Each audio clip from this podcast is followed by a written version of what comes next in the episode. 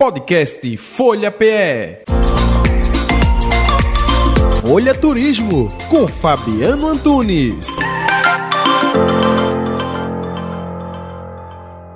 A gente hoje vai fazer um passeio bem cheio de aventura para Capadócia, na Turquia, né?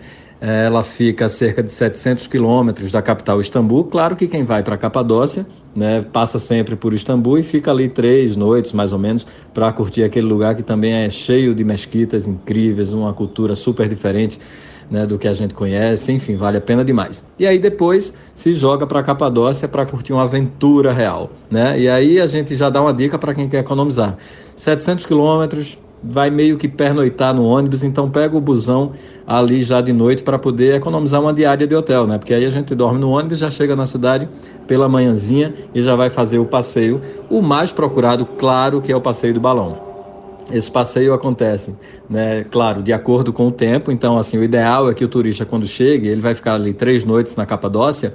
Ele chegando, ele já agende para aquele mesmo dia ou dia seguinte o passeio de balão para poder ter mais opção de tentativa, porque a gente vai para o local onde o, onde o balão sobe sem saber se a gente vai realmente fazer o passeio, porque depende da quantidade de, do, da velocidade do vento, tem que estar a menos de 10 km por hora, depende do clima, da temperatura, uma série de fatores para poder o balão subir. Então, existe a chance do, do balão não subir? Existe. Ela é pequena, mas existe e normalmente a gente vai nesse passeio. A saída do hotel é mais ou menos quatro e meia da manhã, ainda escuro. A gente vai lá para um determinado ponto e aí tem uma fogueira para poder aquecer as mãos e tomar um chocolate quente, enquanto o pessoal, os instrutores vão ali coordenando se o balão vai subir ou não e aí a gente fica na torcida. Esse preço do passeio de balão é caro normalmente, mas é entre 90 e 150 euros. Depende do cesto que a pessoa vai, a quantidade de pessoas né, de cada cesto. Então, eles recebem em média entre 16 e 28 pessoas.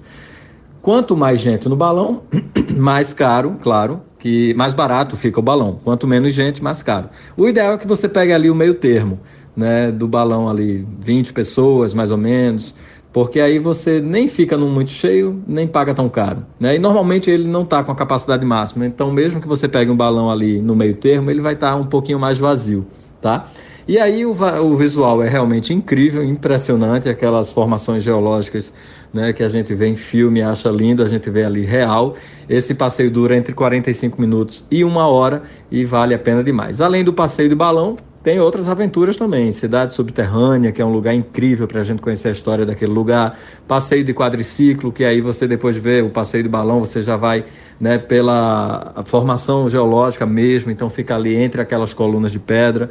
É um visual bem bonito, principalmente finalzinho da tarde, um sunset na Capadócia. Então é isso. Quem quiser mais dicas de viagem, segue a gente lá no Instagram, é o Rota 1976. Um abraço. Podcast Folha PE.